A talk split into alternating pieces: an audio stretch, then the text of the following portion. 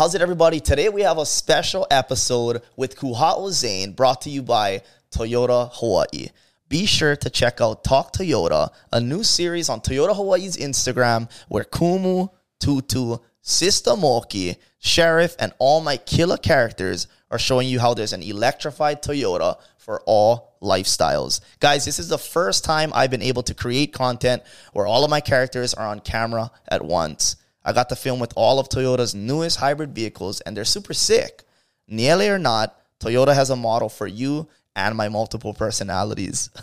Check out Talk Toyota episodes 1 to 4, already posted on Toyota Hawaii's Instagram, and be sure to stay tuned for episodes 5 and 6 dropping on April 19th and May 3rd. Again, guys, check out Talk Toyota on Toyota Hawaii's Instagram featuring me and all your favorite characters. Now, back to the podcast. Yeah, I was doing I was doing a podcast at one point where I was just like, ah, you know what? Let's just call it Pau Hana. We're just gonna have a couple drinks and then go through the podcast. Oh, bro. Couple drinks in, not pressing start on the camera, not getting the levels right on the road, and all kind of things. Yeah. And I was like, you know, that's that's not the most productive thing to do. Maybe I should hire somebody to do all this. Oh no, you need like a designated podcaster. Exactly, Like, exactly. Like, like, like sober podcast.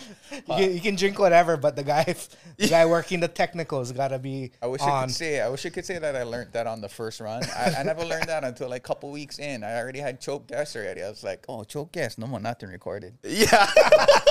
Had some good guests though. yeah. Well, that's a killer conversation. I wish you guys could hear them.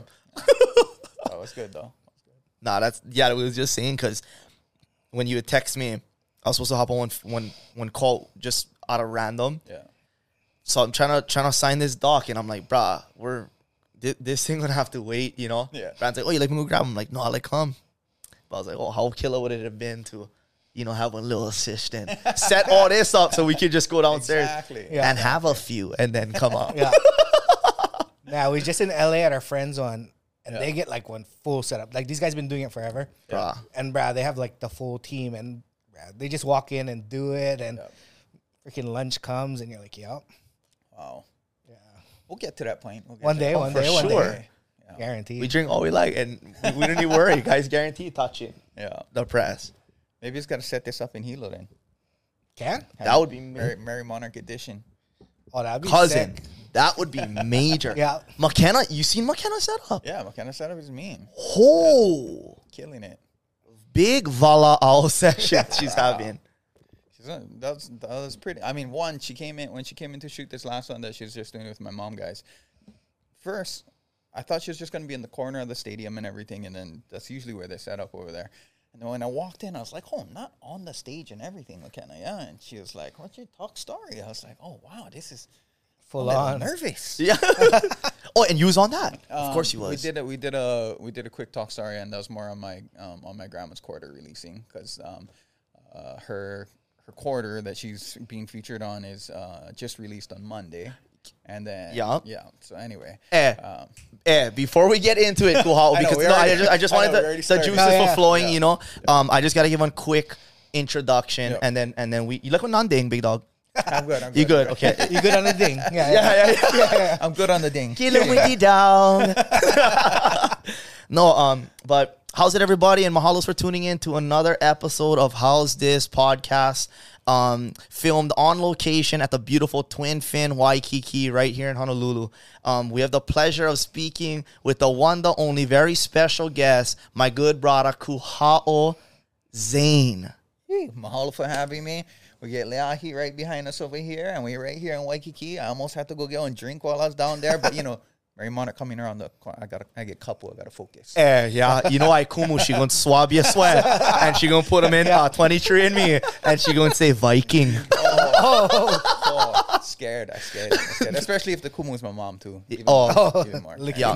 yeah. Yeah. Oh, so, so your mom, um, bro, mahalos for coming. Yep. You know, Yep. fir- first and foremost. Uh, so your mom is participating in, or she cannot. She cannot. Would be juiced. Would be juiced. yes um, or or we, it would be a it'd be favorable for us. Yeah. If, if we was competing for sure. But no, she's uh she's been the head judge uh, for I want to say at least like twelve years now. Um, but Oh. she's been judging in total off and on uh, for about twenty five years. Okay. And so it's it's been a while that she's been judging, and even when I was in high school, I, I kind of remember like whenever she would judge, I'd have the opportunity to sit in her seat. Yeah. And so that was kind of um, that's my experiences with with Merrie Monarch back then, and at the same time when I was growing up, I remember it being an old, uh, I mean, for lack of better terms, an old people's event. You know, For all the aunties over there and all. Yeah, yeah, it was like kind of more, uh, or maybe everybody is old But you wasn't. yeah, but I wasn't, or something like that. But I would definitely say in the past, maybe like 10 years, even less, maybe like eight years, definitely Hilo and Merrie Monarch during that time period is just such more of a youthful event. And I just like the fact that there's so much like youthful interaction with such an important cultural event, too. You know, just a mixture of all of that together, plus some crown shots and whatever else. Yeah, yeah. What happens up at the what you guys call it at the loft where we was? That was good fun. That's just the office. That's the Yeah, office. Yeah. yeah. That was good fun. Uh, Yeah, Yeah. work meetings, Yeah. exactly. Yeah. So, um, yeah, because that, that's what I was gonna ask you. You know, like last year when when I was in at Ola Hilo, Yep. you know, it was the first time that I ever went to the Big Island during Merrie Monarch. Yeah. Um, and you know, I was with the Toyota team and stuff like that. But cousin, when I tell you, uh, what mall is that in in Hilo Town Uh, where they all set up and you know the vendors on the inside? Which one was that? Was that a, um? Oh, at the at the um. At, I mean, it must have been one of the marketplaces that was set up pre- previously, but the marketplaces in general in Hilo go off. Cousin. Yeah. I can't even imagine how much people actually fly in. I was thinking to myself, Hawaiian Airlines cargo, they probably cargo so much product in mm, during this time just, just for that. But um, yeah, there's multiple marketplaces all set up to run. It's literally on Gold Rush now. Y- no, for real. Cause like Hilo Town is booked, right? Yeah. Like Ah, you don't get everything, nothing. Everything. Yeah. Airbnb is nothing. I just to sleep out in the puddles, the rain. but it was at Hilo rain. I was so pumped, you know? Proud of that Hilo Rain. yeah. Keeping people clean. yeah. Oh, yes. Some people. yes. Some people need that. Yeah. a little bit more. Right? Um, Yeah. yeah, so just Merrie Monarch in general is such a special thing, and especially um, my grandma Edith Kanakaole, she was an integral part of Merrie Monarch. Yeah. In, in the starting of Merrie Monarch, her alongside with Uncle George Na'ope, and then Auntie Dottie Thompson, and so Auntie Dottie Thompson's a daughter, Auntie Luana, and she's the one currently running Merrie Monarch right now. And so my grandma was kind of integral to the start of Merrie Monarch as an overall festival. Okay. And then my mom, of course, as well as my auntie, Auntie Pua, um, Kanakaole Kanahele, both of them have been often on judges, and Auntie Pua also has been a commentator. And then for me, on my side, I've been dancing hula for, I think like, I think I get, I think I get like 30 years right now. Oh, Something okay. like that. I've been dancing for like 30 years. It's Kahiko. nuts. Yeah, yeah, yeah. Um, get silver locks on the knee. Yeah. Um, Pele. some Pele's hair. Pele hair, cuz. uh, and then basically for Hoike night, which is that Wednesday night, which is when uh, Ola Hilo happens, Hoike night always has to be opened up. So they have the court that comes in, and that's like the acting, that's the acting royalty, speci- that's acting kalakaua uh, for for the event. And it's a way to honor the royalty, especially honor Kalakaua who revived hula. Yeah. Um, and so on Hoike night, they always have to have royal dancers. And so our halau, halau Kekuhi, is the royal dancers. And so we come on usually as the first halau to like christen the stage and then go out there and do our performance. But my mom also takes that as that's her opportunity, um, for lack of better terms, to show what's up. you know, she can she can she can kind of stretch out her her uh, her limbs when it comes to certain costumes or certain ahu that she's trying to imagine and a lot of it definitely I'll say is is guaranteed culturally grounded in her um, costumes, her ahu, but it's also um, she's a real big fan of samurai uh, films back in the day, like Musashi Maru and stuff. And Okay. so she has all of these different like ideas of how to integrate them together, and I think that coming accumulating onto the stage at Merrie Monarch, that's her opportunity to really stretch out her creativity to the fullest Yeah. and she takes she takes every opportunity and so we've been opening Merrie Monarch uh, i think this is my consecutive like 21st or 22nd year um, dancing which is kind of gnarly at Anisa saw um, I hear you. Yeah. Gotta get the My- stem cells. I tried to tell my mom the other day. I was like, "So, mom, you know, I was thinking maybe this is one of the last." Sh- oh, shut up! Oh, shut up. Okay. Yeah. what was that? No, Yeah. not- it- okay. Never mind. Yeah. I keep going. I keep, You yeah. hungry? We get 'em. Yeah.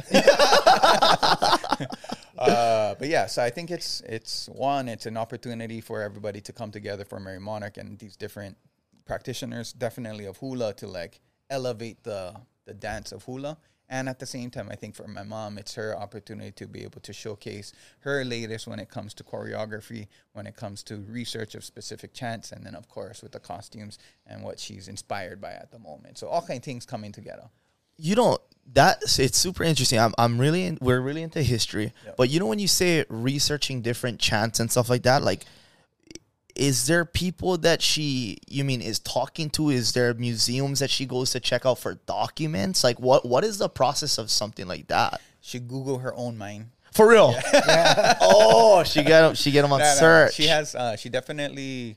So as a um, hello Kekuhi with my grandma, of course, with Edith, and then um, my grandma's mom, Mary Kekuewa, and even before that, her kumu was Naholava'a. Naholava'a was a kumu that came from Nahiku and Maui. And so, just in that line alone, there's about five generations, and then beyond that, uh, there's about two generations or three generations after me. So it's about eight generations of cultural practice that I think specific to hula, and then specific, even more specific to what you what you're talking about, but pele chants. Uh, specific to pele chants, that's what our halau repertoire is known for. Is these kind of like volcanic uh, pele, like very energetic, bombastic like chants, and then we have the dance to be able to match to that. And so a lot of these chants have been passed down generationally, and so my mom just has this like unbelievable um, like photographic memory of these chants that she's able to pull up upon, and so. Just for example, like even for um, even for this year's one, just on preview, not Yeah. small kind preview, but the opening chant is uh is a chant for Kaumuali'i, and Kaumuali'i was actually the chant of um was actually the chief of um of Kauai. yes And so in the relationship of things, because Kamehameha actually had to go and negotiate with mm-hmm. Kaumuali'i to try and figure out some sort of deal instead of actually just taking over Kauai because he wasn't able to do that. And Yeah. so in that kind of almost like mutual respect with each other, my mom has this appreciation for Kaumuali'i. And so our opening chant is a chant for Kaumuali'i. And so it's all these kind of like little ties that mm-hmm. she has that she has written somewhere in the back of her mind over there that she pulls up little data points or something like that. And she's able to like compose like a theme for each year. And so that's the theme for this year. Mean. All kind things. All kind things going on. Yeah. that's really cool. We just got to speak with the director of the Kauai Museum. Um his name is Chucky Boy Chock but yeah. ju- you know like just he gets some mean Hoy. records.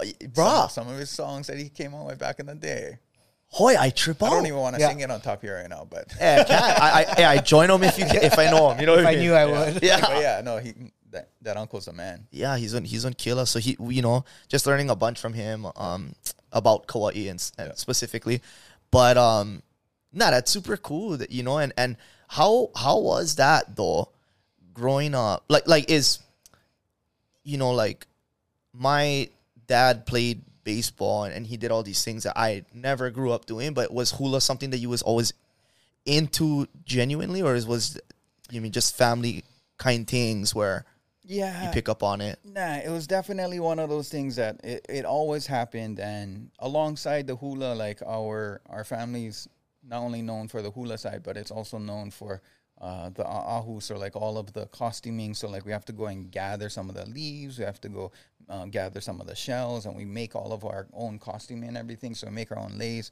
and then on top of that, then we have like the ceremonial side of things. So we we still upkeep some of the I mean, for lack of better terms, the religious practices of hula too, and so those things are tied are tied into our forests, into specific native plants, which of course ties into six eighty signs and everything.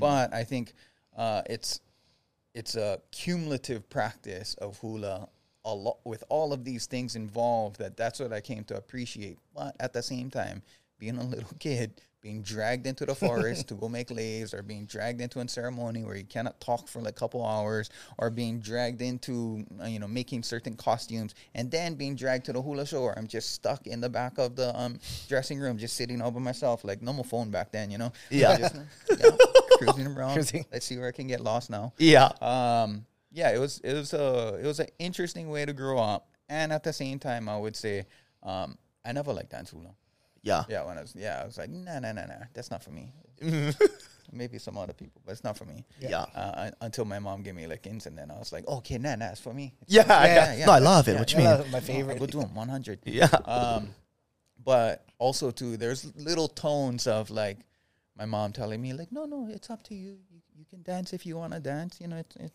up to you. Um, your cousin's gonna do 'em.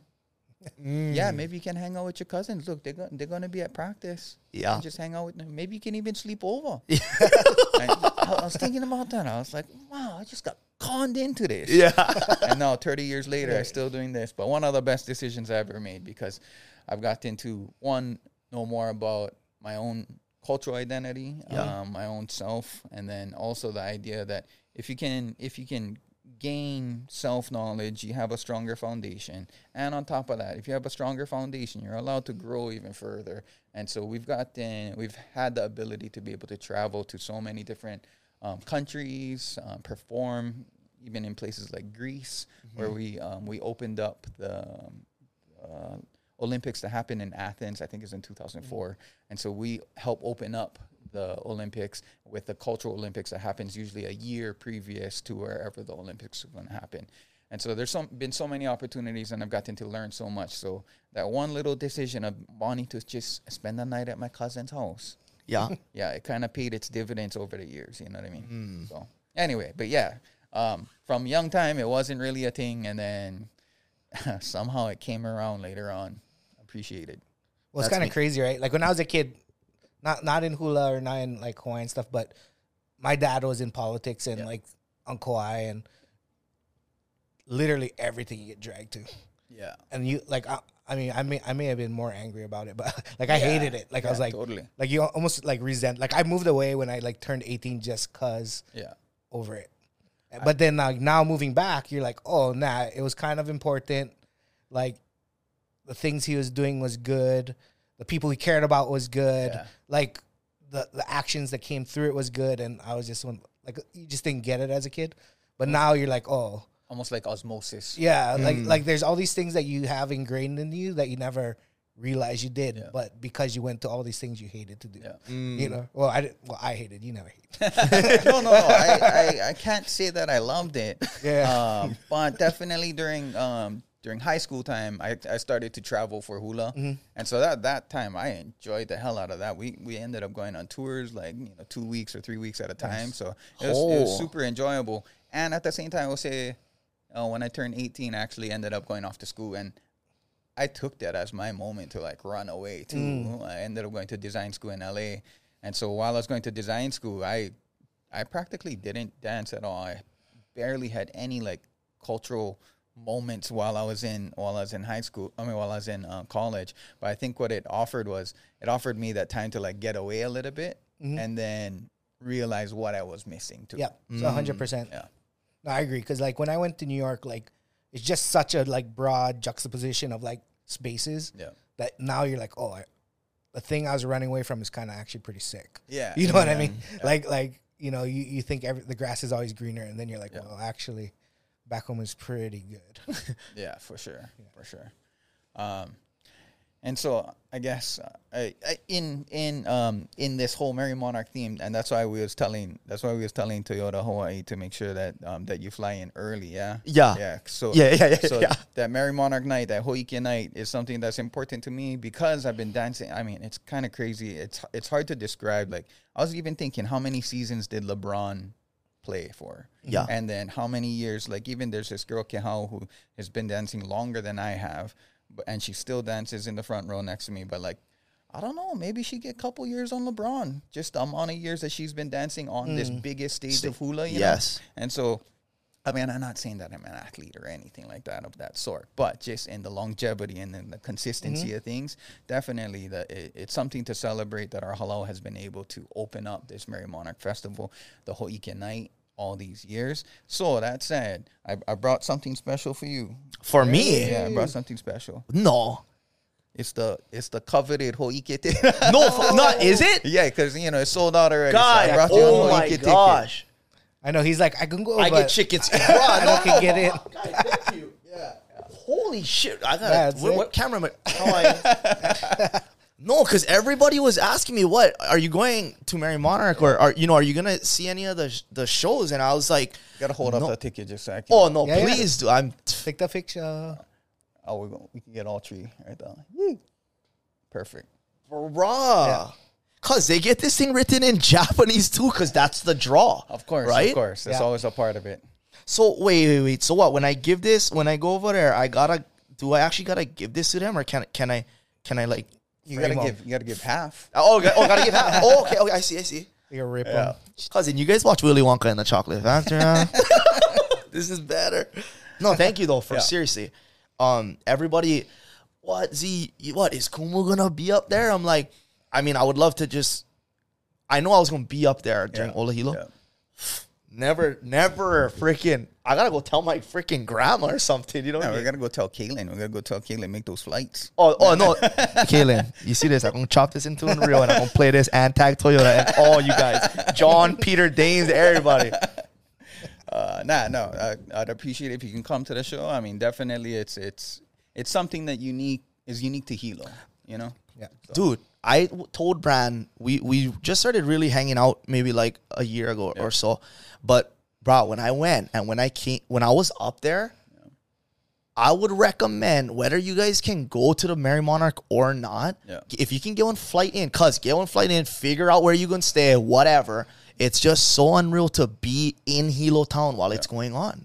Definitely, definitely. There's a there's almost like this like almost like a buzz in in mm-hmm. Hilo, and like you can almost feel the energy of everybody, and and that's the cool. I mean, this may be a little bit spiritual and a little bit out there, but everybody's there is is focused on something. Mm-hmm. Yep. And a lot of people are either focused on hula or focused on going mm-hmm. shopping or whatever it is. Yeah. But I think it is all focused on male Hawaii or things Hawaii.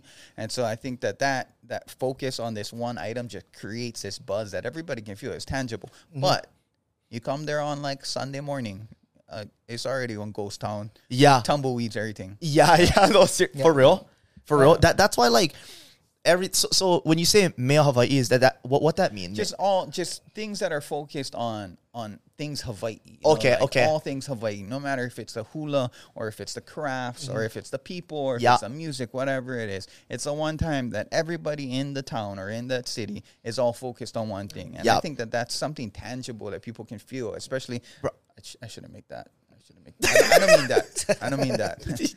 yeah, no, I know. something tangible. I don't know. Yeah, yeah, yeah. Uh, yeah, and I think that that's something important and uh, something something to celebrate. No, it, it is though, because exactly what you said. Like, because I love Kalua Pig Lau Lau, Yeah. but guess what? You don't love it more than the week of Merrie Monarch in Hilo Town. No, like, bruh, like I I go pound with Lau Lau Yeah. every day. Yeah. You know, to to get up, get out, roll out of the hotel, or just walking around the mall, and bruh, you see all the older aunties with all the Lau Hala bra- bruh, bracelets. I'm like, you know what, auntie, all shells, everything. Big time. Yeah. If if you don't want one freaking bird, you know what I mean, the old the kind feathers, you're not in. you feel you feel like well, at least for me, I got to feel like old Hawaii in in a real like community driven way. You know, like it was just such good vibes. I, Yeah. I, No, for sure. And I think, um, you know, just to add on, just to add on, because I said gold rush earlier, and I don't mean that in a bad way. I mean, uh, everybody get get out there, get your money, yeah, do what you got to do. Um, I I would want to say that you know I think a lot of times when people talk about cultural things, a lot of times what's not spoken about is the economic impact of cultural things. yes, And so now, if you're looking at uh, if you're looking at Merrie Monarch as an economic driver, oh, bro, there's so I mean, just for the travel industry, of course, and then also for all of the vendors that are there, for all the people that try trying concerts, myself included, although we don't make money off of Ole Hilo Night. Uh, just everybody that is partaking in this economic driver that is culturally based. To me, that sounds that sounds like the way that business should be done in Hawaii, where you're using culture as your direction, not necessarily like specifically just tourism or Mm-hmm. specifically just these these um, uh, tour sites or anything like that. Yeah. you're using culture as a direction, and then you're allowing that to be the economic driver. Mm-hmm. Yeah. Nice. Yeah. No, hundred percent. Cause, cause how much, how many vendors? Cause eh, yeah, You cause cause there's so many different areas that they're at. You know, Yeah. I know I know specifically one. Um, Bor- Born High is is this company from Kauai. Yeah. You know, Jeremy is the owner. He's a firefighter, but I ran into them and said, "Whoa, Jeremy! Like you guys are set up over here." I said, "Fine, we if there's one event we're going to scratch to get to, Yeah. it's this one every time. They they will fly up, and I'm and for me, I'm like amazing. You know, then that helps you on Kauai to to to be in business on because they ki- everyone kills up there. Yeah, totally. I mean, even even talking about the Hawaiian plates, um, Kauhane Hemolele is a church that does the that does the Hawaiian plates. You know, I I'm a businessman. I'm half Pake, I'm half Hawaiian. You know, so I, I, get, I get both sides. But I'm sitting there and I'm counting the line and I'm looking what You they doing the order. And I'm like, oh, Yeah, my abacus is going like this back and forth. Shout out to the Pake side, but um, but yeah, no, I think that that's I think that that's awesome too because uh, hopefully each of these people that are coming to partake in this, they're integral to their community, just as you said, and so the monies and the funds that they're that they're collecting during that time, hopefully that comes back to be able to uplift their community too. yeah, yes. Right on. I just want to say thank you before we go along. We jumped straight in from like, the know, we elevator. dive, yeah. We went. Yeah, yeah, no, yeah. But this guy's been talking about you since like last year. So this is bro. like this is like when a legend. You're like, oh, this, yeah, yeah, uh, this, this guy is real or what? yeah. Like, No, for real. like we've been to your. I've been to your store with him like a bunch of times. I'm like, sure he's real? it's, it's like it's like oh, No, Wizard, no, it's like Wizard of Oz. You're like, oh, where, where's this guy stay? Yeah, No. Lately, lately it's been like that. Lately, No, no, no. yeah. But no, I'm stoked you're here. Yeah. And you said something in the beginning that I think kind of like coincides. Is like there's this youthful kind of like participation now, where I think that's kind of like growing and that's pushing like not just the economics, but just the growth of like Hoyan and the, the education. Yeah. You know, because like growing up, I mean, maybe it'll come out. It'll come out next week, I think. But we did one with with Chucky Chock, and I get into like kind of how like growing up, like I just never knew nothing yeah, you know, and like I had one, I think half a year in the eighth grade of like like Ho- like Hawaiian class, and that was it. And Intro. like, and I had no real like care. And now you're like, oh, you know, as it being like part of you, you kind of like feel a little bit guilty about not knowing. Yeah. Mm. And then now I'm like, oh, it's kind of sick that there is this like push from from younger people. And even younger than me that are like really trying to get into it and, and learn, you know, Yeah. and, and figure out like what was the things because there is this part of you that you like just don't get, yeah. you know, because you never had the ability, and it's not even like even the chance, right? Like it's it's so passed down person to person that Yep. if you don't have that access, and now it's becoming like accessible, Yeah. you know, through doing Merrie Monarch, through it being like televised, through understanding all the different stuff, all the cultural relevance, Yep. all, all that kind of stuff. I think it's pretty sick, and and the fact that like even going back to the legend thing, I mean, like every time we talk, even this morning, we're like, oh wait, his his grandma's on the quarter now. Yeah. like no, I seen that. Yeah. I, I, I seen that, and I was like, oh, that's crazy. But that that impact, right? Like she invested what was 70 some 70 something yeah, is when it started and then till now so 30 uh, 50 years Yeah. almost Yeah. like that's how much invested and now it's coming to this fruition where Yeah. it's like blooming you know what i mean That's funny. That's funny that you said that. And I was actually, um, I was actually, so with this quarter, we're actually planning one, two, three, about four events that are happening in the in the coming months to celebrate this because it's such a um, huge occasion and huge honor too. I was thinking to myself, I was like, you know, within our family, within the Kanakaole family, it's kind of known that like you have big shoes to fill in general, right? So it's it's just something that you kind of understand, and at the same time, sometimes a little bit heavy the shoulders, you know. Uh, so with my grandma in mind, you know, when one generation passes, they've done their achievements, they've done their accomplishments, and then that way it's the next generation's chance to be able to step up to the plate and do your own achievements and do your own accomplishments so that you can add to this to this almost like um, to this collection of Kanakaole or hale kanakole was what we call it. Um, my grandma pulling this one off from the grave. Boy. like, brah. Grandma, how are you supposed to do anything after this? Yeah, I, I don't even know how to beat this. I mean, people just flipping quarters over here, which is wow. I see, I see how it is.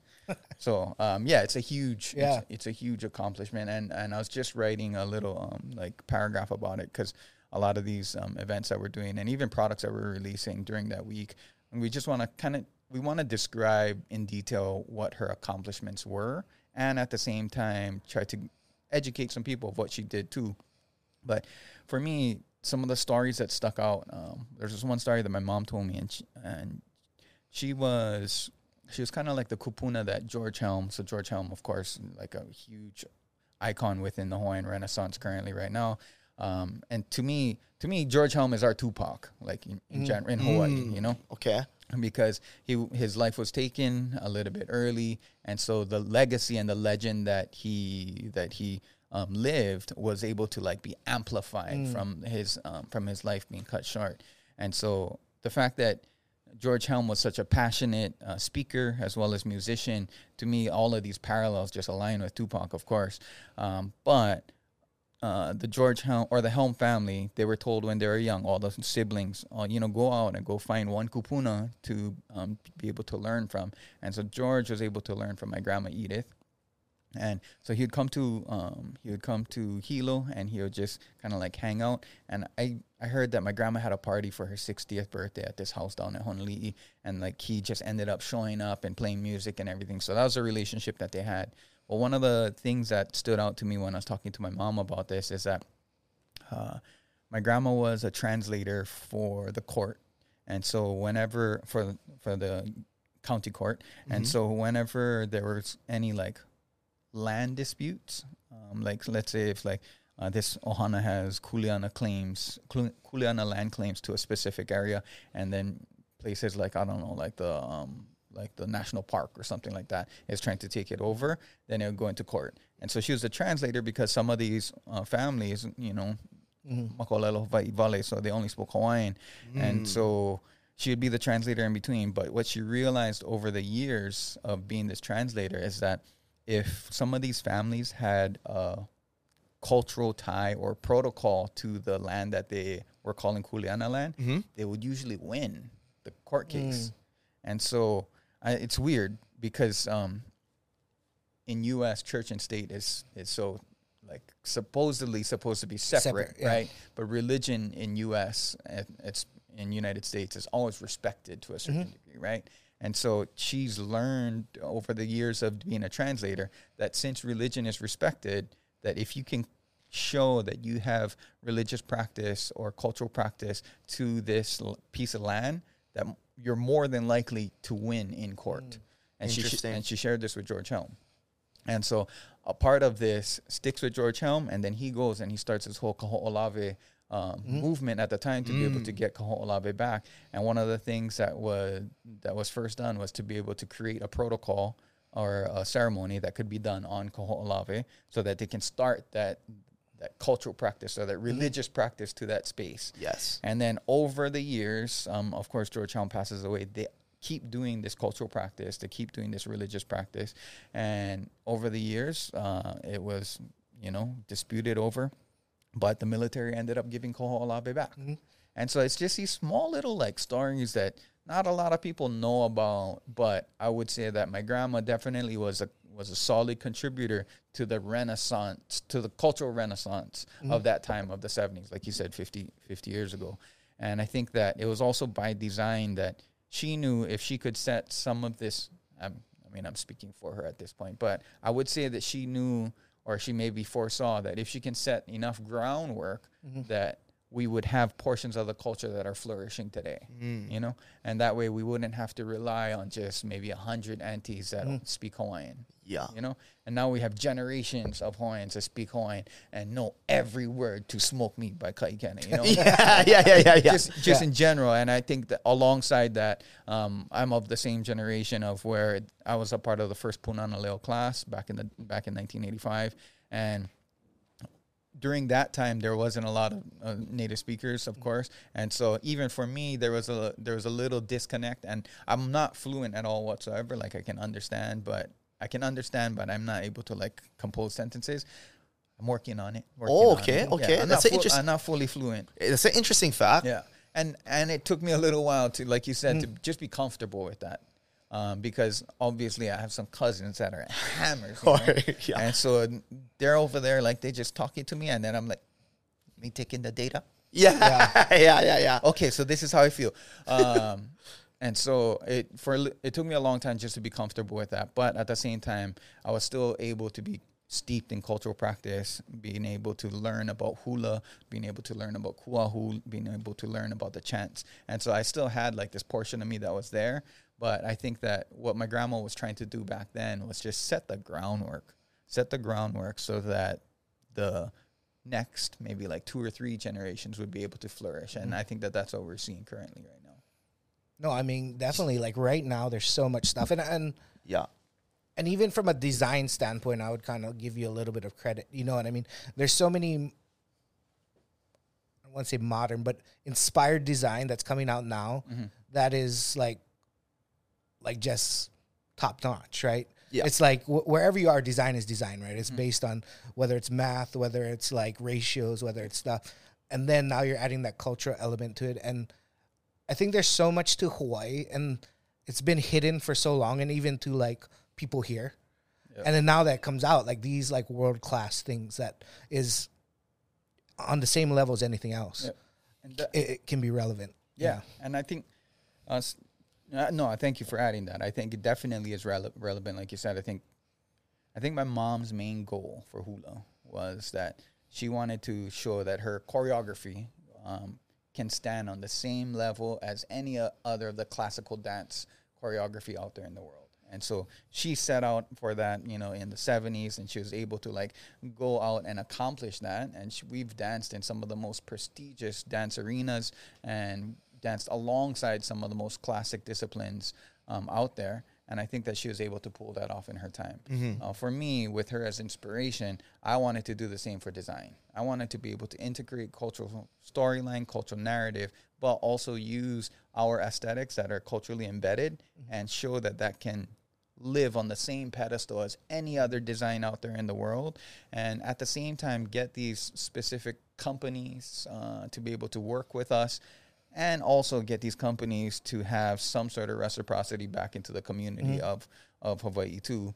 And so I think that that was that was the initial goal for me was to be able to rise design up to that level. And I think now the next step after you know after you get the sign offs, then you get the partnerships, and then after partnerships, we're only looking for equity and ownership after that. um, but I think that I think that we've slowly progressed through the years of getting these larger projects with whoever Nike, Tiffany's, Louis Vuitton. We've done like a the round of projects all over the place.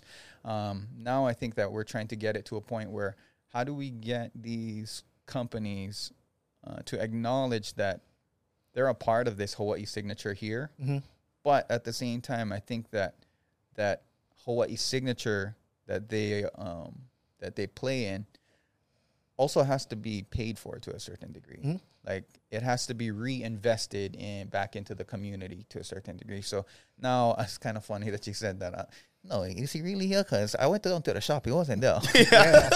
it's kind of funny, but that that's kind of what I've been up to later is uh, working a little bit more in the background to just um, connect some bridges between culture and, and business, you know, and have maybe some of the friends on both sides understand the benefits and mm-hmm. see where there's opportunities to work together.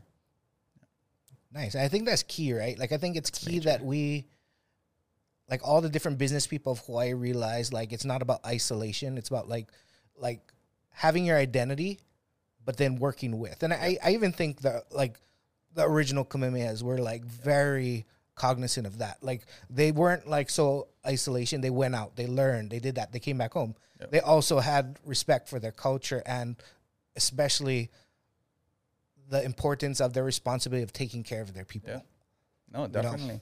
It's it's documented. Paella was Paella was like, oh wait, wait, those two white guys over there, oh they're the leftover. Oh, hey, should bring them over here. No, they can't go anywhere. but you're bringing them over here. We'll work with them. We'll work with them. And so I think, I mean, yes, I think it's everything's delicate. Like mm-hmm. You you got to be careful, and you got to definitely have the land as well as community in mind mm-hmm. for sure. But at the same time, I think why not be open to these opportunities to at least rethink how we can thrive a little bit mm-hmm. better? Yeah. And then if you ever want to just add on major, you know, like just a sound drop, major, just add them in whenever you like. Yeah. It's always needed. Sorry. Yeah. Oh. oh. That's the major one. Wrong one. Yeah, yeah, yeah. yeah. Nah, I, I, I- I just want to add freaking, you know, you, you know already, and and your work speaks for itself. But bro, you've done such a hell of a job because just just being from Kauai and you know popping in and out of Oahu and and just seeing the scene and everything. The way that like your designs and and the way that it's communicated and, and the way that our culture is like brought forth, I don't want to say that you're making it cool because it or it's it is, but you, it it resonates so hard with with with people now. Like if I wear this shirt, guy, you know what I mean. I mean, there's it, there's the you can almost it, you learning from one one piece of cloth. You know what I mean, Yeah. clothing. So it's interesting for for someone like me and Brian. We're into history, you know, and just to see that the way that you leave that footprint is is freaking unreal. I, w- I would have to credit a lot of people alongside alongside me too. Um, definitely Jamie from Calapico, and then also Ola from Fitted. Definitely, I think. Ola. I think there's you know brother Ola. I think there's a, a good contingency of us that are all definitely helping to push this forward. And I learned from a bunch of people too. I had, I had a um, more than enough mentors to be able to help me get to this point at least. Um, and one little story about that shirt is that when my mom, when my dad first, um, he, he does this hand cut artwork on, it's called Rubylith, and so it's just like this clear film and red film that's stuck together, and then he goes with an exacto, and then you hand cut into the film, and when you peel away, that's the artwork that's left. Okay. And so that's how my dad does his artwork. It's real old school before computers kind of thing. Um, Mean, mean. I tried to do it a couple of times. I drink too much coffee. I cannot. Only lightning bolts. Zigzag. zigzag. um, which people still write checks to zigzag design sometimes. Just letting you know it's sig S I G C A N E. How dare Anyway. you guys? Oh, but that that design has a Maile on the back, and you know everybody's familiar with Maile just in general. It's like one of the most famous leis and most fragrant leis that we have, and even Maile of Kauai too. Yep. Um, but when my dad first hand cut that, and we put the artwork onto, uh, I think he did it on a pateo first. Like everybody that was looking at the artwork, the audience that it was going to was like, "That's not Maile." Because it didn't look like what a Maile lei looks like. Because Mm. Maile lei, it's after you process and you ooh, ooh, the um, the vine, yeah, Yeah, yeah. you have to spin it all together. And so his opportunity there was to educate people what Maile actually Maile actually looks Mm. like, That's sick. all the way down to the T-shirt that you're wearing right now. The crazy See? thing is, like, people don't understand how much Maile it takes to make a lei. Bruh. Like, like how much sticks you got to squeeze together Yeah, and pull them off. Exactly. No, that's To why make one if you want, if you graduating in the state of Hawaii and you get on damn Mailele, you better hold your loved ones close. Yeah, you know yeah. what I mean? Exactly. No, keep that thing till the thing is dry and Oh, hold yeah. the thing for long. Oh, you gotta floss that thing for as long as can. Oh, for sure. That thing's hanging right now in our studio. Somebody just gave me on uh, a Ilima lei the other day, and you know, if you look see what Ilima flowers look like, they're real small and skinny. Mm-hmm. But some, when somebody, uh, I know, I know, I, I'm a person personal. I call myself a lei, lei snob.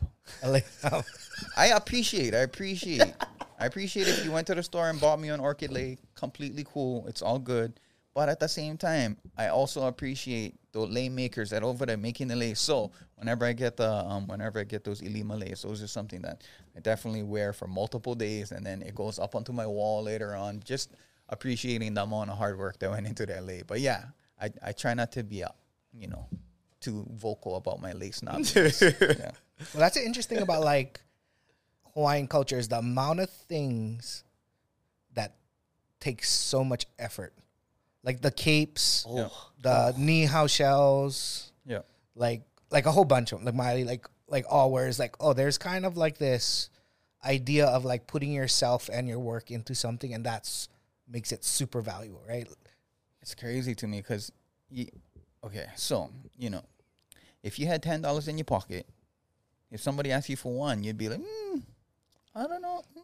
I can, but you know, you you question it because you know what? How much you know, in thinking back in the day, they would gift some of the people, some of the you know visitors that sailed sailed here, sailed here, people that uh, sailed here. They would gift them with these capes.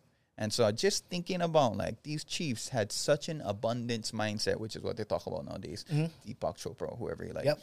this abundance mindset. They had such an abundance mindset that they were able to give that away. So never mind about the dollar. Just imagine how much they felt that they had inside to be able to gift one of those items away. And now, of course, we're in the process of trying to get them back, Back. from some of these museums and stuff. Yeah. But you know, in general, and just thinking that I think those guys, those elite from back in the day, they're the OGs of the abundance mindset, guaranteed. No, hundred percent.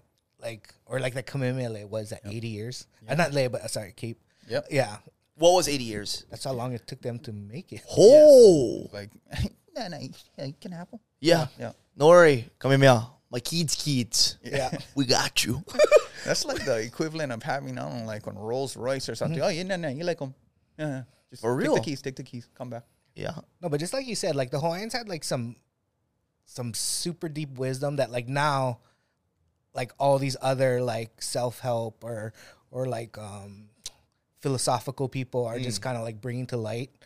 But like it, it's very relevant. Like I mean, even just a sustainability aspect, the idea of like producing, using uh, a society that's like everybody has their purpose, you know, a- and all those things, and like like you said, abundance stuff. Like it's it's interesting that there is that like high level of wisdom, Yep. and that like the hard thing is through like loss of language, loss of like culture, like that kind of stuff gets lost, Yeah. and now to like bring it back and kind of almost like reclaim that in a way. Yeah, for sure. And um, it's unfortunate that a lot of that was was lost too.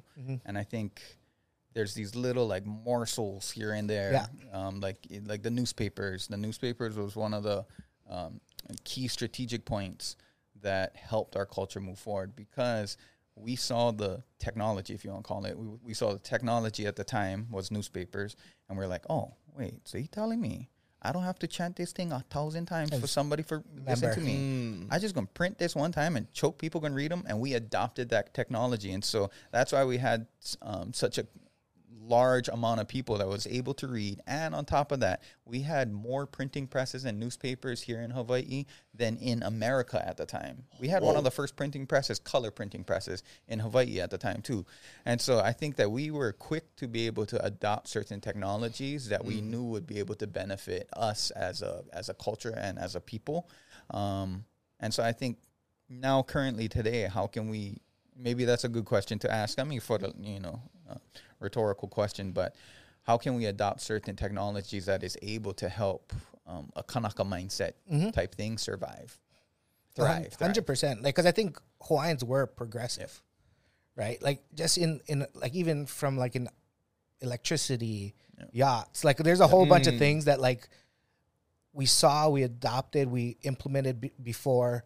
We probably given more time would have like expounded upon and, and grew. Never mind if one of the yachts was just for champagne for bring back. Yeah.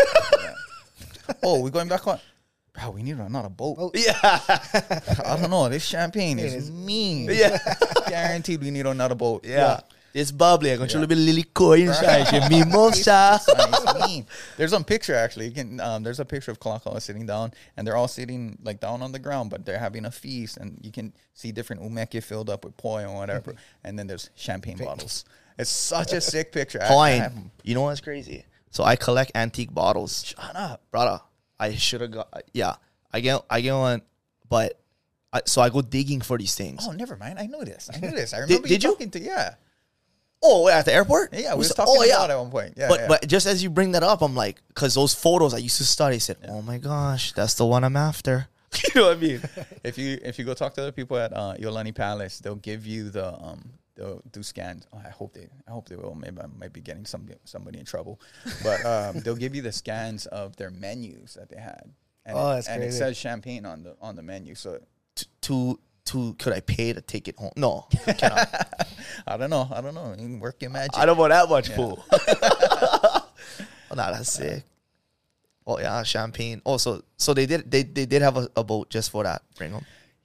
that's that's the rumor. That's the rumor. It's like, oh, you know what? Not gonna fit on top of the bowl. We need another bowl. yeah, I don't know. That's, that's some boss move right there. Oh, for sure. Like, like I mean, I think about I think about that just the image of Big Pimpin' video way back in the day with the champagne being poured out. I was thinking to myself, bro, this was happening like hundred years ago. What you talking about? Yeah. Um, don't get me wrong, I'm a fan of Jay Z too, but it's like this was happening a long time ago. I bet you they had some. If they had champagne, maybe New Year's, maybe fireworks. I don't know. We had electricity already. We was, we was, we was like yeah, definitely ahead of our time for sure. we had a 32 cakes going off. Oh, so good. That that was definitely on the stop to China and then on the way back. Oh, yeah. Exactly, 100%. Yeah. Third boat. Yeah. Ulumaika for that. So as far as the um, as far as Merrie Monarch time, hopefully you know, of, of course you're gonna make them down for that. You, I, I I know you're already in the plans, and then I know I know last year you was the MC. Thank you so much for for being MC. Yeah. So um, for this year, I was hoping what you could do is just um, I seen Gooch over there, and you know, I I know you and Gooch have a history, and it's pretty entertaining too. Um, so I was just hoping you could bring certain um, you know, costumes with you, and then maybe just pull Gooch out of his, you know, chef. He can take off his chef hat. Just pull Gooch out of the tent, pull him up onto the stage real quick, and you know, just give him a little something for this year's Only Hilo. I, you don't have to say yes, but I, Okay. I just trying ideas, you know. Okay, okay. Just No, like no. your mama. Like, oh, you, you know, Yeah, I say yeah, yes. but, you know, You know, uh, that ticket. your friend Gooch, he would like if you would do that. Yeah. yeah. So I mean, it's it's up to you. This this year gonna be an interesting Only Hilo. Um, we we decided that because it's a Merrie Monarch, uh, that a lot of people are celebrating my grandma, and then the quarter's coming out and everything. We decided that this Only Hilo we're gonna maybe you know turn the volume down just a tad, just a tad, and celebrate my grandma's achievements Yeah. through this uh, Ole Hilo event. So uh, I named this Ole Hilo event just Aina Aloha Edition. And it's called the Aina Aloha Edition after my grandma's album, Hi'ipoika Aina Aloha, and the beloved and cherished land. And I wanted to be able to celebrate something creative that she did, which was this album.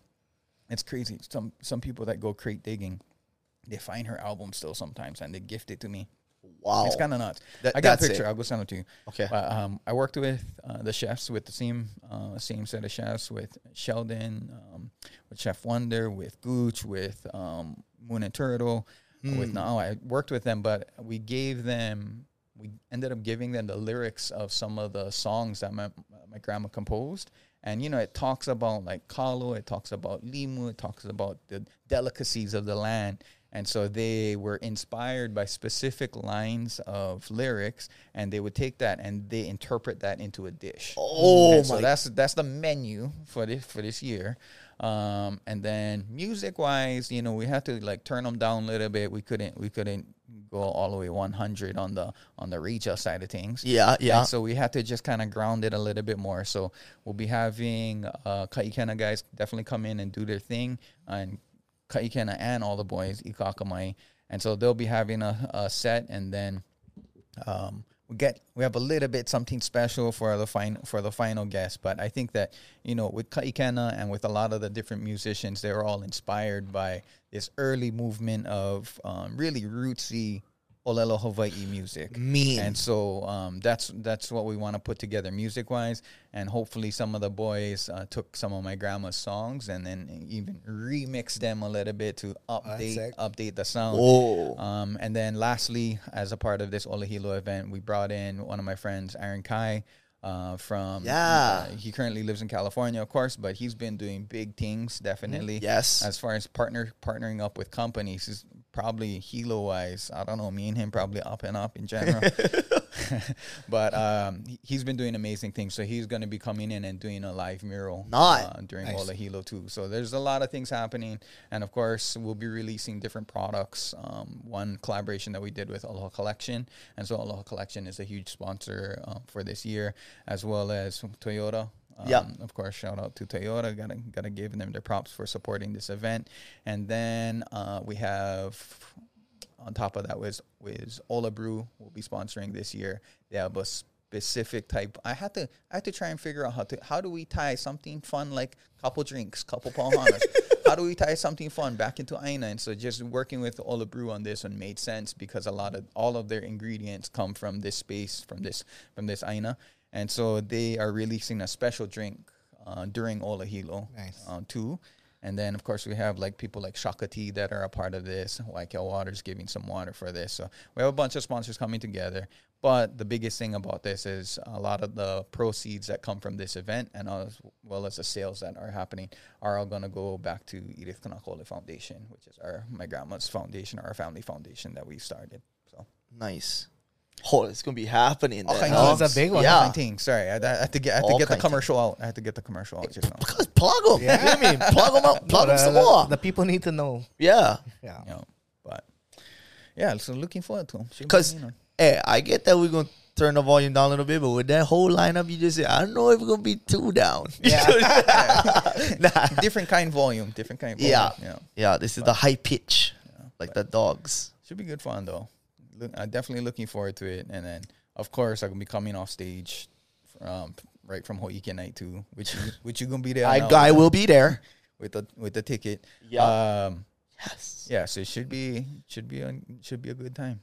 But this is just something that I I am curious about. You know, how how do you um with all the things that you have going on, which you know, I mean, you you sent me that that doc that that sheet that you have. Oh, kind yeah, of yeah, yeah. you know, there's the different businesses, that the branches, and and everything that you guys got going on, boards that you're a part of. But how do you manage your time and are, are able to give 100% to all these different entities and projects.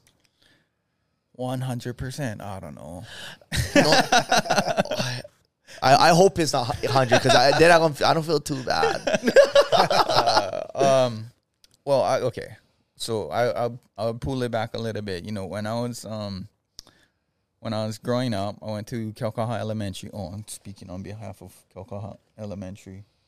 Um, I gotta give you the the Keaukaha sticker. Oh, wow. Okay. Because what else you get in that I, I, pocket? get, I get one from Oh, yeah, you yeah, at the- okay, I get the light get one. the Keaukaha sticker out. I was, Mahalo. Oh, sorry. I was gonna put on for This thing will Keaukaha. be right here. Ah. Yep. Yeah. That's right. Um, grew up. I grew up in Keaukaha. Went to Keaukaha Elementary, and I wasn't really that good at school or anything like that. So for me, just just making it to the next grade was an achievement. You know what I mean? Like I had to take correspondence, summer school, everything. Um, so when I started to get a little bit more success uh, design wise, you know, I was all I was already such an underachiever in school that I was just trying to achieve anything in design. I was just trying to do a logo, or I was just trying to do a T-shirt that somebody would like, and just kind of starting off small, and then it that that um that kind of like homestead like mindset stuck with me for so many years, and even up to like in the two, 2008 uh, maybe 2007 i started to do some larger design jobs for bigger companies and i was just like in my in my own head i was just like you know what? I, I want to be one of the most successful homestead brothers out there as far as you know when it talks talking about design. That- and and i was happy to just achieve that. Yeah. um, I definitely would have to give it out to my uh, give it up to my other half, my better half, she Kamakala, and then also we just had we just had our first um, son, Yeah. um, the Holova'a, and so he's four months old. Oh, bruh, that guy is taking now you're bottles busy, huh? down. I mean, milk bottles, I should say. Yo, I said, huh? taking To drink the bottles down. Yeah, I'm like, oh, bruh. He's he's uh, Wuhan's is just like chubby like that. Anyway, sorry, I can go on for days about that, but it was definitely in a lot of conversations with her and in those earlier years of when we were just kind of dating that I started to realize that you know it's cool if you want to be that one like influential like successful person that everybody can aspire towards Mhm. and that's awesome. And at the same time how are you going to set the groundwork for more change to happen later on in the future? Kind of similar to how my grandma did. And so that's when I kind of like took us took a couple steps back from you know what maybe maybe no need no need being these lights type of thing, but maybe we can figure out more um, more influential and more impactful projects that can do better groundwork for change in the future. And so that that thing that I sent you, um, I just wanted to share that with you because you know a lot of times I guess what people see on the outside, they would see Sig Zane Designs. That'd be one thing that they'd see. And I make aloha shirts. Yeah. That's like the core part of it. Don't get me wrong, that pays for a lot of business, but um, and then the other side of things would be Halau Kekuhi uh, and the Hello that I dance with. And so that'd be another part. And then maybe some of the design projects that I worked on. That's usually the range of what people see. But um, inspired um, by Shea and our conversations, as well as my team at Sig Zane Designs, uh, I also started to like spread out and figure out how can we do a little bit more work with Edith Kanakaole Foundation, which um, I've been the president. I was voluntold to be the president. Plenty of that. No? Yeah, plenty of that. I I, yeah, I definitely fluent in that. Um, uh, I'm about seven years now, and so some of the projects that I'm working on in the nonprofit, uh, with our nonprofit, with my cousin Luca, and then my other cousin Lenny Huli, um, we're working on these projects can that can kind of positively affect tourism because I don't think tourism's going to go anywhere. And so my whole thing about it is that um, yes, we can hopefully try to control the numbers so that that can have a better impact on our environment. That's one thing, especially after COVID, that we know about now. And at the same time, if we're not giving these tourists or even the tour guides and the tourism industry the right opportunity to learn about the culture, then maybe us as the people that hold the culture aren't doing our part. Mm. And so that's where I was just talking to my cousin. It's like, you know, we was down at the beach and we was listening to some tourists who were uh, walking towards this, uh, walking towards this poor little turtle who was sitting there, and bro, like busloads, Timmy. busloads just for that one turtle.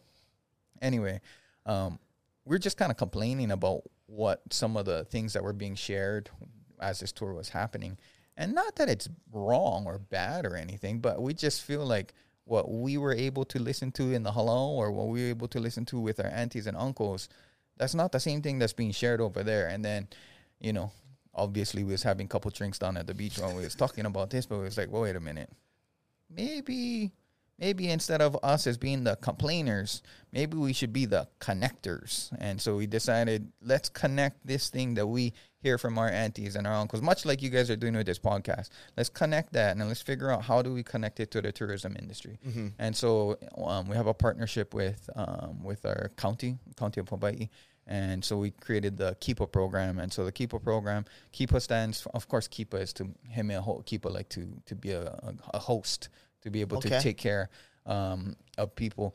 But also, we're looking at KIPA as to properly educate people too. And so KIPA stands for Known Indigenous Perspectives and Alignment. And that's it's a curriculum program that tour guides or hotel um, hotel operators or even people in the hotel industry, even up into the corporate ranks, they can all come and attend this two day workshop that we have. That is just kind of an intro into Hawaiian perspectives and then intro into how we view our land. Mm-hmm. And to us, we feel like that's just one simple step that we can take on one side so that we can start to bridge the gap because I think a lot of the people that are out there, they're out there to make their money for sure. Mm-hmm. But at the same time, if they're educated on what the right decision is, mm. maybe they'll make the right decision. Yeah. Mm-hmm. And so there's a lot of things on the nonprofit side, and we have a lot of partnerships that we're working on with the nonprofit side. Um, also, at the same time, I got to learn a lot of ways of how business how business works over the years. It's kind of it's kind of nuts. Um, my dad's hundred percent Pake. I don't know if you guys know this. He's hundred percent Pake. Um, so I was I was uh, you know I was organizing and folding clothes and organizing hangers from when I was like yay high. Uh, but officially on payroll, I just be, I just made twenty. I just made twenty years officially on payroll um, this past January. Kind of nuts. Oh. long time. That's why I was, I was saying silver locks, pale hair. um, but in this 20 years, I kind of learned a lot about small business economics and how things work. And so hopefully I can just play my role in, in and that's why I showed you that whole spectrum of things was just playing my role and being able to be the connector between these different places and maybe maybe there can be better groundwork for understanding and even growth in the future. Ideally, ideally. Um, so yeah, with that said, there's a lot of partnerships that I'm a part of, and even companies that I'm involved with starting currently uh, or invested in that kind of move towards this more thriving and flourishing where culture has a specific place that is tied to Aina over here. You know, no matter what business is happening on the island- island. So all kind of things. No, yeah, That's fuck. big things. Yeah. No, I love that shit. Like Yeah. actually, I think that's like a super important idea. The idea of like like responsibility and like what can I do, right? Yeah. Like this, this I've talked about this before. Um, well, even like this, like I've always been in the back. I hate to be like in the front, but it's like okay, so what can this benefit? Yeah. So the idea that you're going out and saying like, oh, there, there's an issue here, like for sure, like they shouldn't be doing it, this, this, and this. But how do I fix that problem? Yeah. and and that kind of mindset like i think is super important like as hawaiians there's been so much things done to people that they're coming from like a place of hurt Yeah. so it's easy to kind of get in this like really defensive like nah nah nah 100. you know but what's the way to move forward Yeah. you know and i, I th- like as more and more people adopt that mindset of like okay yeah this this stuff like was fucked up Yep. but how do we like work with the future, move forward mm-hmm. for the sake of our people too, not necessarily the sake of like money or nothing, but just like just overall general health, sustainability, rejuvenation of culture, like all these things. That, and that's super inspiring. Like that people outside of what like even I- like because I just met you like f- whatever hour ago. you know what I mean?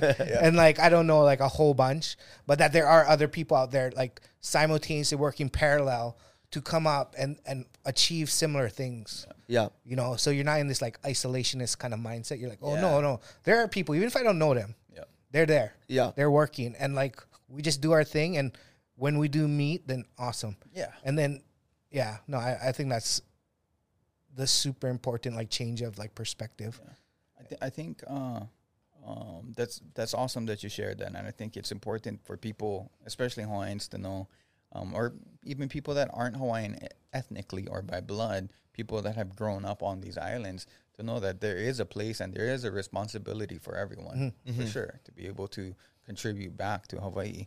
So I think that there's always there. It's just being able to kind of like ask inwardly, who who are you and wh- what do you have to contribute who is your what is your function to this place and um, I, I would definitely say that uh, my cousin Ko'i I don't, I don't know if you if you see whenever Gooch goes to Hana you ever, you ever seen Gooch go to Hana No, I missed one trip, but Yeah. that, that's that's it's ridiculous it's ridiculous good, like good. yeah, that- it's. I mean, I every time they just went to Hana this past weekend, and then we do this. We do this event at this space called Ala Kukui.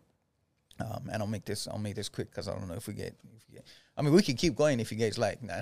Oh no! Hey, I- we, we get time. Oh no! Wait. we let this thing run. as long Oh as no! No! No! We have time, guys. Yeah. No, keep going. Hold uh, we we have this event in Hana um, called Hanaku, and um, it's at this, this space. It's a nonprofit uh, that has this building, it has this h- mansion actually, and there's six cabins, and it's a 12 acre parcel property in Hana. Hana's already a special place. If there's any a place that you wanted to see brown smiles. like you know, which which is kind of being more and more rare lately. But if Yeah. you ever wanted to see brown smiles, that's the place to go. Um, I was talking to my cousin Ko'i, who lives out in Hana over there. She's a Kanakaole as well. And this is maybe like five, six years ago that she was asked to take over this space, Ala Kukui. Um, and it was, you know, some rich people from from really nice rich people from um, New York that bought this parcel. But their intent behind it was really to be able to serve the community. That was their intent. And I think that maybe over the years of doing this, they didn't have the right direction of how to serve the community of Hana, and so they wanted to bring on my cousin. That was a great. That was a great idea. She called me, and um, I was like, "Oh, that's a that's a mean opportunity. You should you should do them." And she was like, "No, I don't like work with them." Is that the is that the end of this conversation? Yeah. And she's like, "No, no, I don't want to work with them. They they don't even like they don't even help us sometimes."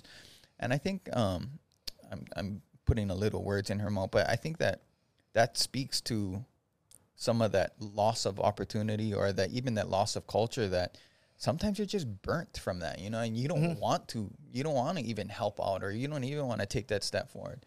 So I just asked her I just asked her one question and she probably hates me for asking her this question. But I was just like, okay, what would make you say yes to this situation?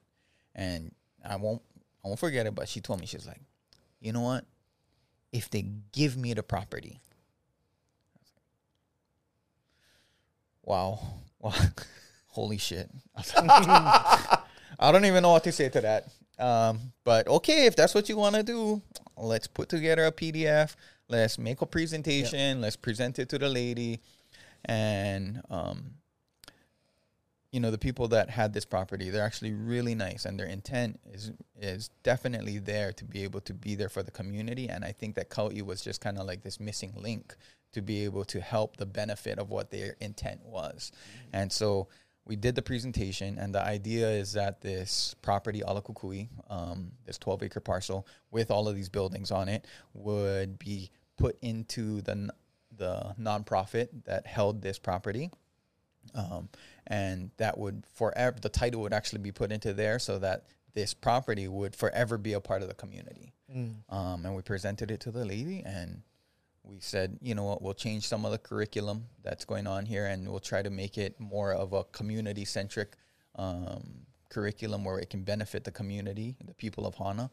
And lo and behold, she finished the presentation. She called me up and she's like, you know, Kwa, she said yes. Wow. And I was like, what?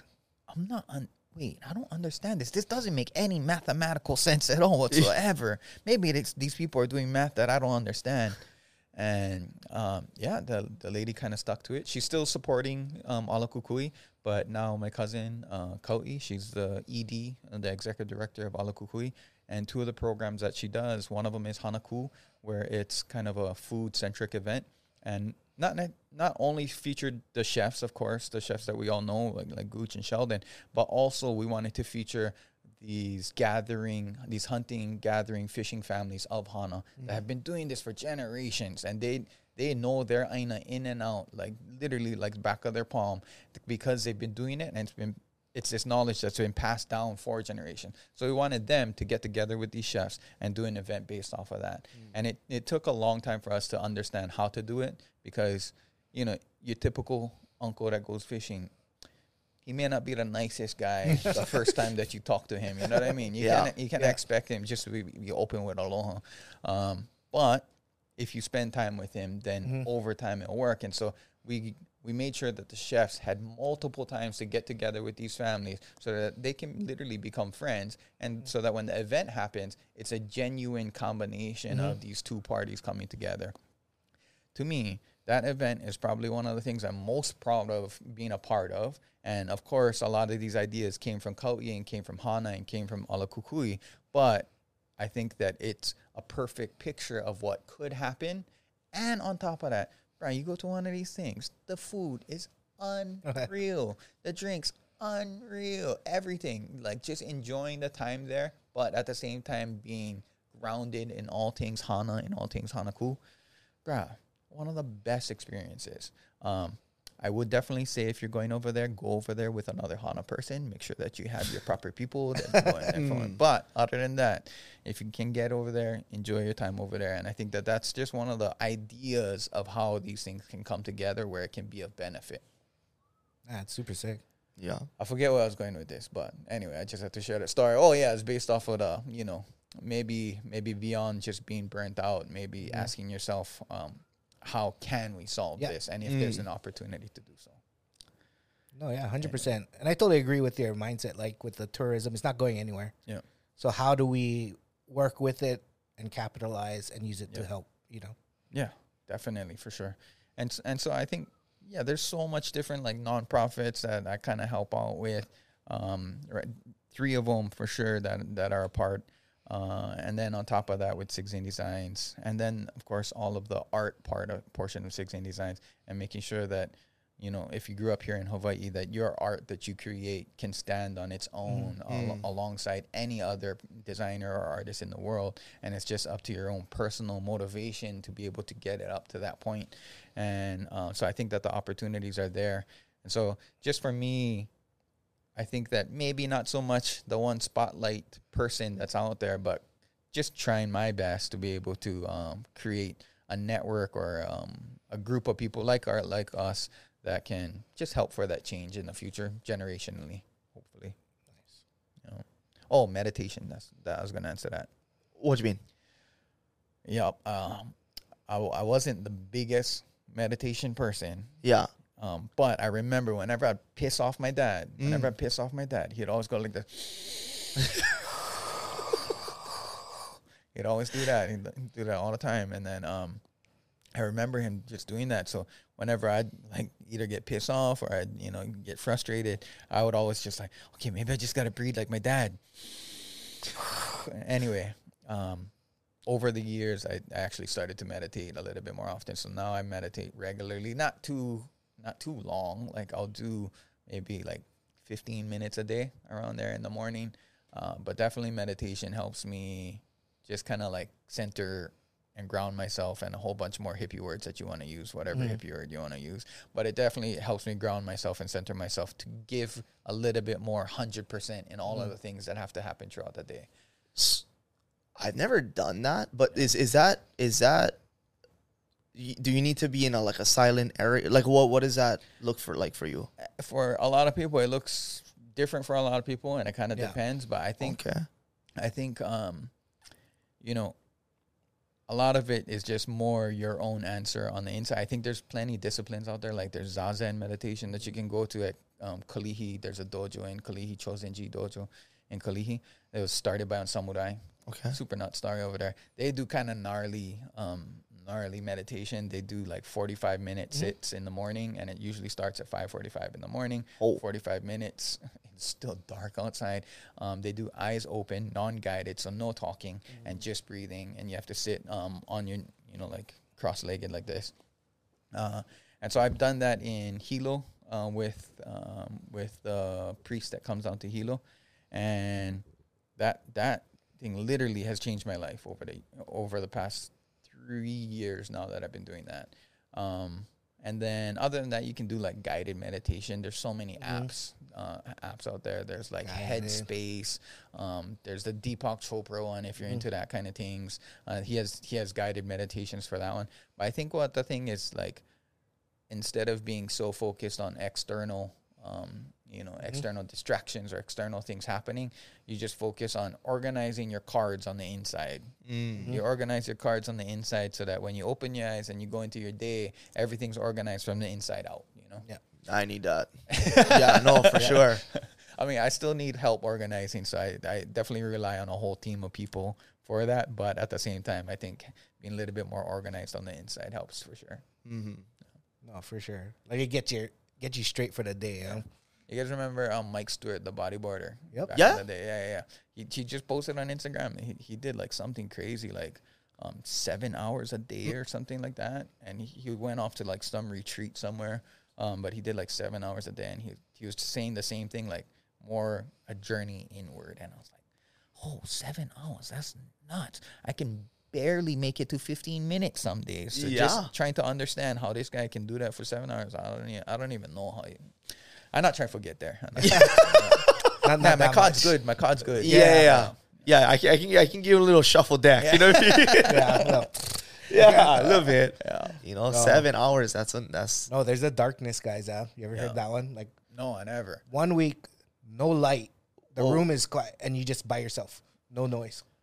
Oh, Oh, yeah. Hoy, I promise something. Your cards either gonna get reshuffled or gonna get really aligned. yeah. no, hundred percent. That's not. You know, I would come out of there just who like shuffle my cards. You know what I mean?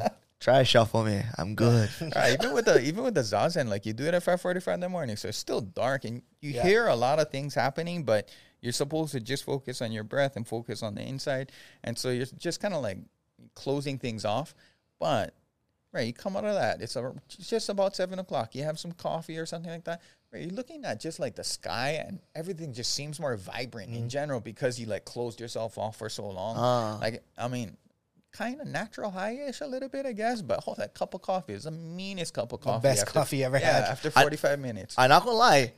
One cup of Joe after one morning roll jujitsu, it, you just feel. I don't know if it's because I'm lightheaded, because I guys it's uh, choking me. yeah. But it, yeah, there's something to that cup of Joe after a, a roll sesh. You know, I'm that's still something that I need to get after. I mean, obviously, I've been a huge MMA fan for like, I mean, years. Of course, from BJ Penn years all the way all the way up to now.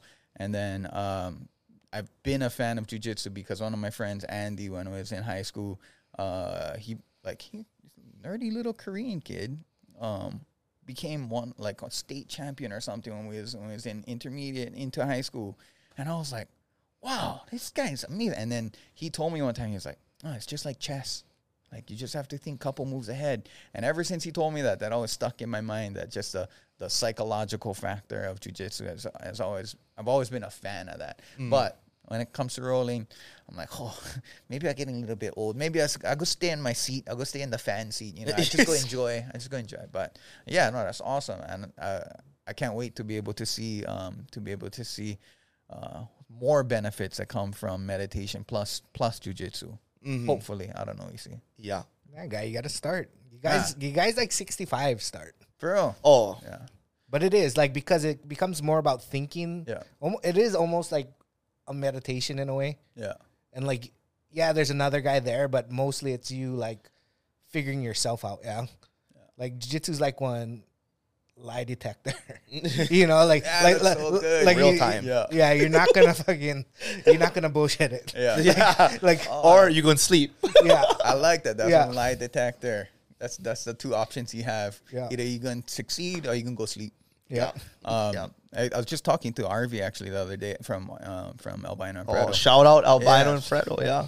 They- They've been killing it lately. I'm like, oh, bro, is it only you working over there? Is Like, it? he- I mean, he has a little team that he says, but like every time I do zooms with him and talk story with him, it's only him there. I'm Freaking like, RV, bro. high five, bro. I don't know what you Yeah. doing, but you're killing it. Cause it's seven hour meditation Exactly. plus seven hour rolls. rolls too.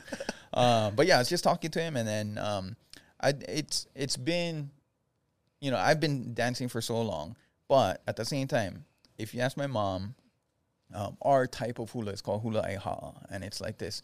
It's this knee bent, and it's very like um, it's very energetic to the point where my mom conditions us to be able to dance. Hoike night, we usually dance for an hour straight. And Oh. Sometimes, sometimes we'll have like one break in between where we go change or something like that, come back out. But usually, my mom conditions us to dance an hour straight. Um, usually, we're doing like um, we're doing laps around the halau area before we start dancing, just so that we can kind of get like our breath to be able to stabilize throughout the whole time that we're dancing. Uh, so there's a lot of similarities between certain types of um, athletes or athletics, I should say, and the type of hula that we do. But just when you look at hula in general, and then of course the hula of the place that we stay right now, right now in Waikiki, uh, you know, it's it doesn't look like that. Um, but our type of hula, hula iha, definitely has a little bit more of a martial martial art to it, and I've I've always felt like there's like these similarities that are that happen between martial arts as well as our dance, and then even the stories that I heard back in the day of um, some of the halaus, you know, way back in the day, the chiefs that had their armies, they would come to the halau and they would pick their soldiers based off of the dancers in the halau. Mm-hmm. Whoa. And that's because, and it makes sense because then you're already picking for coordination, for hand and eye mm. coordination. You're picking definitely for physique. You're picking for stamina and all mm-hmm. these specific things that you need in in our type of hula. And so this relationship or the similarities between our hula iha and martial arts was always something that I was I was uh, a fan of to a certain degree and I got to I got to talk to RV about this, and RV, you know, luckily him being a jujitsu practitioner too, he was open to hear all of my thoughts on this, and so I sh- I sent him some videos, and he was kind of blowing his mind on our type of hula too, on our hula iha too, and so he um he was just saying like, oh, that'd be cool if we kind of like showed some of those similarities. I don't know if we we can show that through like clothing or share that story through artwork or whatever, but Bruh. um, you know, maybe maybe maybe some things some things happening. So uh, we have just uh, we have one small capsule, mini capsule, and this capsule is also um, a little benefit for our halau for Halau Kekuhi. Um, but it's just gonna be uh, a rash guard and then uh, shorts. Um, you know, the albino and Preto short uh, workout gear that they have. And then we'll have a couple t-shirts and then a towel. And so this is just a small capsule. It's just a warm up just Yeah. a warm up to uh, to maybe something in the future. But um, I got a shout out to brother RV because he's definitely been. I, I appreciate his open mind and his ear to seeing those similarities between our type of hula iha and martial arts. Shout out RV, brother. Yeah, you know if I send that thing too, huh? Oh yeah, no, Yeah. nah. I I'm always we're always talking story. Yeah. You know, um, That that is freaking that's sick though. I'm, I'm excited. I'm excited about it, and um, uh, we should we should have it for this uh, for this Merrie Monarch coming up too. Oh, things on the That's quick, horizon. that's Some quick. small small kind things. uh, Horizon things. I think I think it's this is a story that I definitely I have a passion to be able to tell this story. One because hula is perceived in a certain way, Mm-hmm. but at the same time, bro, my knees is like killing me. And then you can watch our warm up set. We're huffing and puffing. We're dying over there. So it definitely takes a certain amount of stamina to pull off what we do. But at the same time, I never had the opportunity to to show that, and even to uh, work with somebody like RV who has a platform about martial art and and of course has an amazing aesthetic. But to work with somebody like that and a company like that to be able to share our stories too, I think that that's that's to me the kind of opportunities that design allows you to do, and I appreciate each of those. Big collaborations. I That's know. mean. But now you got to start training.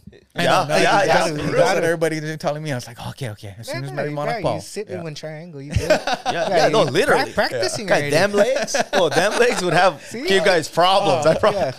I- no, no, no. Go sit, go sit up. Sit up. uh, but yeah, all kind of things happening. Yeah, that's awesome. Yeah. So plenty of things in the future coming, even, Um, even the unknown. Yeah, there's a couple of things in the future happening. Uh, definitely with RV, uh, we want a few more op- opportunities with Albino and Preto to to share this story and to share this side of our hula.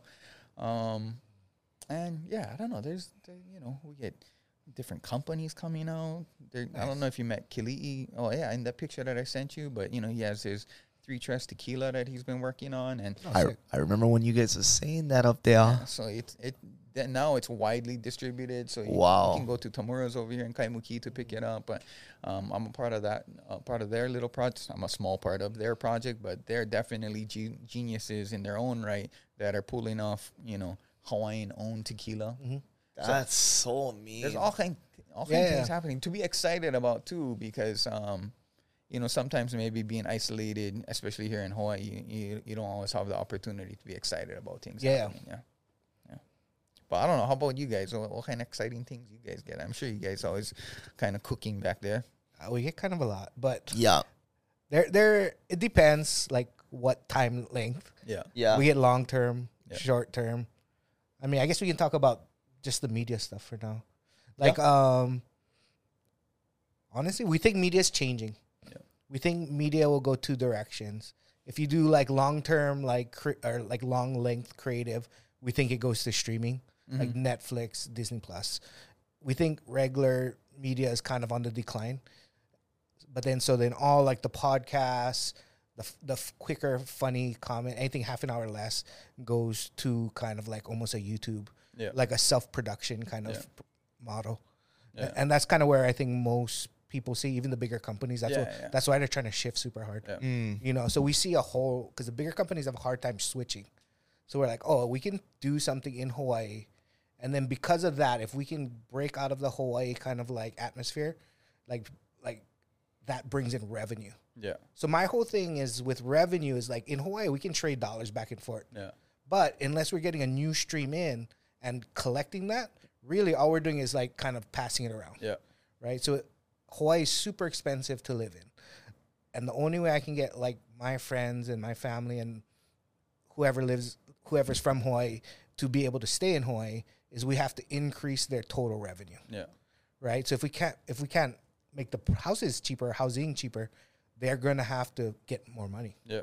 So how do we do that? And then this is one of those avenues that I think we can do that, and we can train guys to film. We can bring in huge contracts if we get the right attention, Yeah. right? If we can just drive the distribution and the and the attention up, that's where where our equity is. Just is in like the that. newspapers back in the day. We was Yep. printing newspapers. But that, but that's all Yep. it is, right? Yep. Like it is the newspaper. It's just the new modern way of it Yeah. being distributed. Yeah. You know, and that's the way we view it. You know, and then we can do that, but we like we don't want to be like, oh, just Xavier. yeah, We want to get like as much talent as we can, Yeah. Mm-hmm. as much guys. We want to work with them and like people who are like humble and like want to refine themselves, get better at it, figure out new stuff. Like whether it's in food, whether it's in home decor, I don't even care. You know, whatever the thing is, give them the opportunity and a platform to go and kind of give them a, a quick boost. If we can start up and have like a big enough platform, like as soon as they jump on, and if we believe in them and we can kind of give them this quick boost where they wouldn't have to earn the five years. That's- Yeah. He's been doing it like eight years already. Yeah.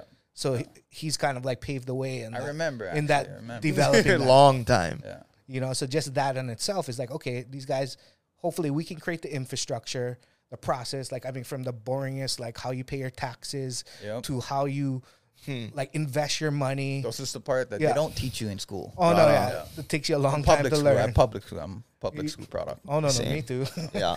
You guys think you guys can run fast? Wait till the IRS. Yeah. I promise you. You better get your passport ready.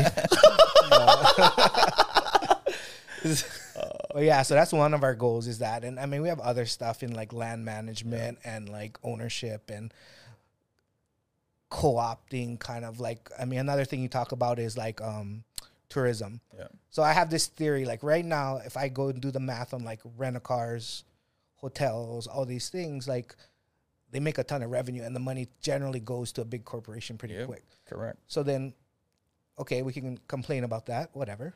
Yeah. Or we can say, okay, well, as a person, I want to raise enough money to buy one hotel. And then I want to offer the opportunity for ownership to whoever wants to put in. You can only put 50 bucks, that's fine. Every year you can p- get paid that dividend of that percent Yep. to raise that. And so hopefully that supplements. Yeah. No, that's beautiful. And, and just different ideas like that because I think there's a lot of holes in the system where we could capitalize on, Yeah. but we kind of just take everything as this is just how it works. They don't want you to hear this. Yeah. They're conspiracy theorists. No, no, that's exciting, and I think I think uh, it gives us the opportunity to show that if if we were if we were able, and I, there are a few hotels out there that are Hawaii owned too, which is awesome. Mm-hmm. no, 100%. And um, I think that if we are able to create that product that is unique, created by Mm-hmm. Hawaii, then obviously that gives the whoever's traveling here that choice to be like, hey, do you want to do this and stay at this hotel that 100%. gives you this experience that has this cultural background that is owned by Hawaii Mm-hmm. Yeah. people? Then that's the experience that they have, Yeah. or you can go to this other one. It's up to you. you and, and then all the people working too, they have ownership, yeah. So they have Yep. purpose. And like I see a big, huge, even like let's get away from economics. Let's get into like um, like just mental health and stuff. I think a lot of it's drawn by like a little bit of lack of hope. Yeah. You know, so you, like we can blame drugs, but there was a point to get to drugs too. There was there was a point to like why am I in this zone all the time? Yeah. Right. So like I think a lot of people like kind of lose that purpose Yeah. like what why am i doing this right so if i have ownership in this company now i have a deeper thing to my community to the connectivity to all the people around me and even to myself and my family right if i make the best experience for this guest coming in then i've have that really fulfilled feeling that drives that and then in return gives you revenue and that supplies your family and does Yeah. that right so basically tourism is selling hawaii how do we get what essentially as a local person is rightfully yours in the percentage wise Correct, one thousand percent. Because if it's selling Hawaii, but it doesn't have any Hawaii people that is a part of this selling, Yeah. then I don't know what's happening. There's Yeah. something. There's something going on over here. But I, th- I, I think that's completely a valid way to be able to approach and applaud definitely for you guys being able to do this. So I'm looking forward, looking forward to some of those, cha- and I want to hear some more Yeah. for sure too, because I think that there's also opportunities, you know, on the investment side of things that people want to be able to put Mm-hmm. money into these kind of um, uh, unique cultural identity opportunities, Oh, where 100%. we can make sure that the product that is being sold within Hawaii is something that was created by people of Hawaii and owned by people of Mm-hmm. Hawaii too. So, wow, we went we went traversed the whole levels. Oh, of it. hey, I Yeah, we swear. went everywhere. We went to the cool heavies all the way up to the top, all the way down to the ocean with next to Timmy the turtle. Yeah, No, it's getting touched. Look at me getting touched. everywhere. But um, yeah, no, I appreciate I appreciate it, guys. Uh, yeah, no no, thank you for coming Yeah, we're, we're stoked for real cool. I, I, you know, I've always wanted to pick your brain and talk story, and what better way to, you know, I'm, I'm glad it all worked out. Yeah, no, I, Um, I, that, that was perfect timing that I ran into you at the airport, and then you got to meet the you got to meet Yeah. the boy and everything, and and Loli'i. And your pops, Yeah. the first time. Oh yeah, my dad just so happened to be crossing. Yes. that inter island life, you know. Yeah, so that if, if you guys ever like freaking meet Kuha'o's family, go airport. just wait just wait at the airport no, you have a better chance of running into this guy at the airport than I think. all of us together, all of us Yeah. together for sure, for sure. But Yeah. and at the same time, I got to shout out, uh, you know, definitely our Hilo shop. Uh, family that takes care of all of the takes care of everything there. Um, my team at Sig Zane Designs, as well as at Smith Street, Zen and the boys, all of them. I would not be able to pull off what I'm able to do without all of them being able to hold it down too. Yeah. So. No, and, and I'm gonna reinforce that. You know, freaking your whole team, Pineapple Ice, Brandon Zan, all you guys, you guys always take care of um, me and Brandon when we come in, and you know, I just I, I appreciate you guys just welcoming the, these co- Kauai brothers in. You know, like like we Chinatown originals. It's unreal. um, but yeah, bro. Again, t- mahalos, you guys. Special shout out to you guys for for making it this far in the podcast. You know, I I appreciate you guys always tuning in. Um, bro, they tune in cause cause I get polls at the end Yeah. of on Spotify, and they answer them, and it only pops up at the end. Oh, nah. So you know, I, I just want to mahalo you guys for for tuning into another episode of Howsdis Podcast. And if you guys want to support um, future episodes, please check me out on Patreon.com forward slash How's This Guy. Um, it it it all re- really helps us um, in, in the content, in the channel, and everything like that. So mahalo again, you guys, and brother Kuha'o. Appreciate you, brother. Oh, mahalo. Aloha. Thank you Thank for you the guys. There you go. Time. Oh, the outro. yeah. Show the major.